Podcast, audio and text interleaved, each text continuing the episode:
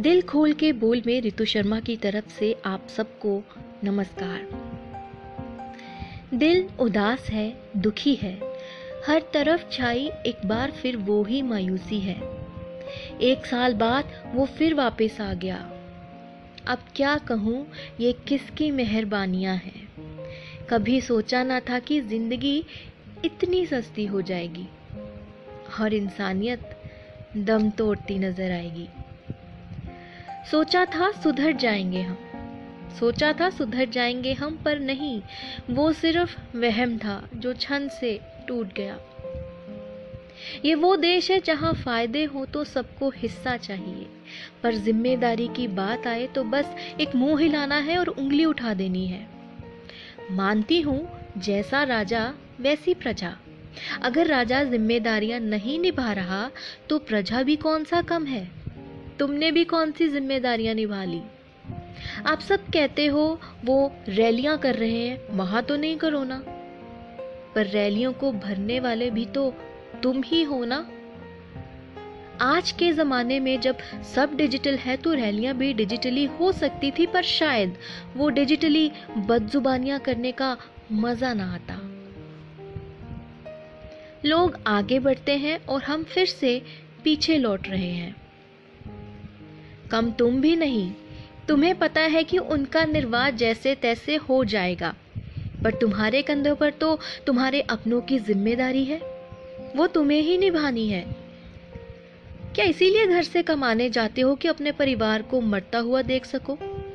नहीं ना, कोई नहीं चाहता। तो फिर जब इतनी जिम्मेदारियाँ निभाते हो तो छोटी सी बातें मानने पर क्या दिक्कत है?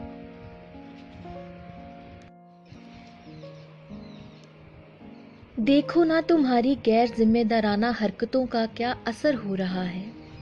एक बार फिर से देश बंद हो रहा है।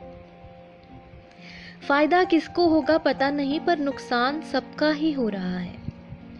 और अब तो शाबाशी दो खुद को कि तुम्हारी मेहरबानियों से एक बार फिर गरीब रोने को, मरने को मजबूर हो रहा है। तुम्हें तो बस इस महामारी में भी मज़े करने हैं। मास्क नहीं लगाना, बहस करना, सड़क पर ड्रामे करना, यही तो आता है तुम्हें। भाई डिजिटल जमाना है लाइक्स और शेयर्स भी तो चाहिए, फिर चाहे झूठे ही सही। बेकार के मुद्दों पर सबका ध्यान है। जिंदगियाँ कैसे बचाएँ? तो ये थोड़ी हमारा काम है। कुंभ में नहाने से पाप धुलते हैं, पुण्य मिलता है। यही सुनते आए हैं। क्या इतने लोगों की जिंदगियों के साथ हुए खिलवाड़ को भगवान माफ़ करेंगे? राम नाम लेते हो, पर सोचो, राम के समय ये सब होता तो राम खुद दांव पर लग जाते, पर अपनों को कुछ ना होने देते। अरे, कुछ तो सीख लेते राम से। जिद है तो सही के लिए जिद करो ना। जिद है तो सही के लिए जिद करो ना। कौन रोकता है? अरे, मान लो छोटी छोटी बातें, क्योंकि तुम्हें तो महीने के बाद सैलरी मिल जाएगी, पर मुसीबत तो रोज़मर्रा कमाकर खाने वालों को आएगी। क्या अच्छा लगेगा जब तुम खा रहे होगे और किसी के घर चूल्हा नहीं जलेगा?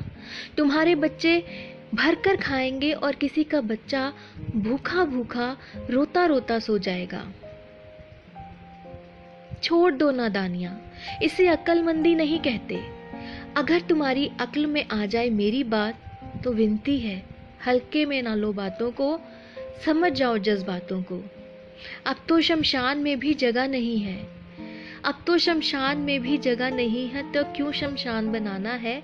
इस कोरोना से अब हमें ही, आम इंसानों को ही ज़िंदगी को बचाना है। वरना मतलबी लोगों से उम्मीद मत रखना। मतलब निकल जाएगा तो तू कौन, मैं कौन हो जाएगा। नहीं चाहिए किसी का एहसान तो अभी से शुरू हो जाओ दोस्तों। कहते हैं, जब जागो, तभी सवेरा। ये दुनिया है घर हमारा, और फिर से हमें ही इसे उजड़ने से बचाना है। क्योंकि अब ये उनके बस की बात नहीं, अपने घर को उजड़ने से अब हमें ही बचाना है। धन्यवाद।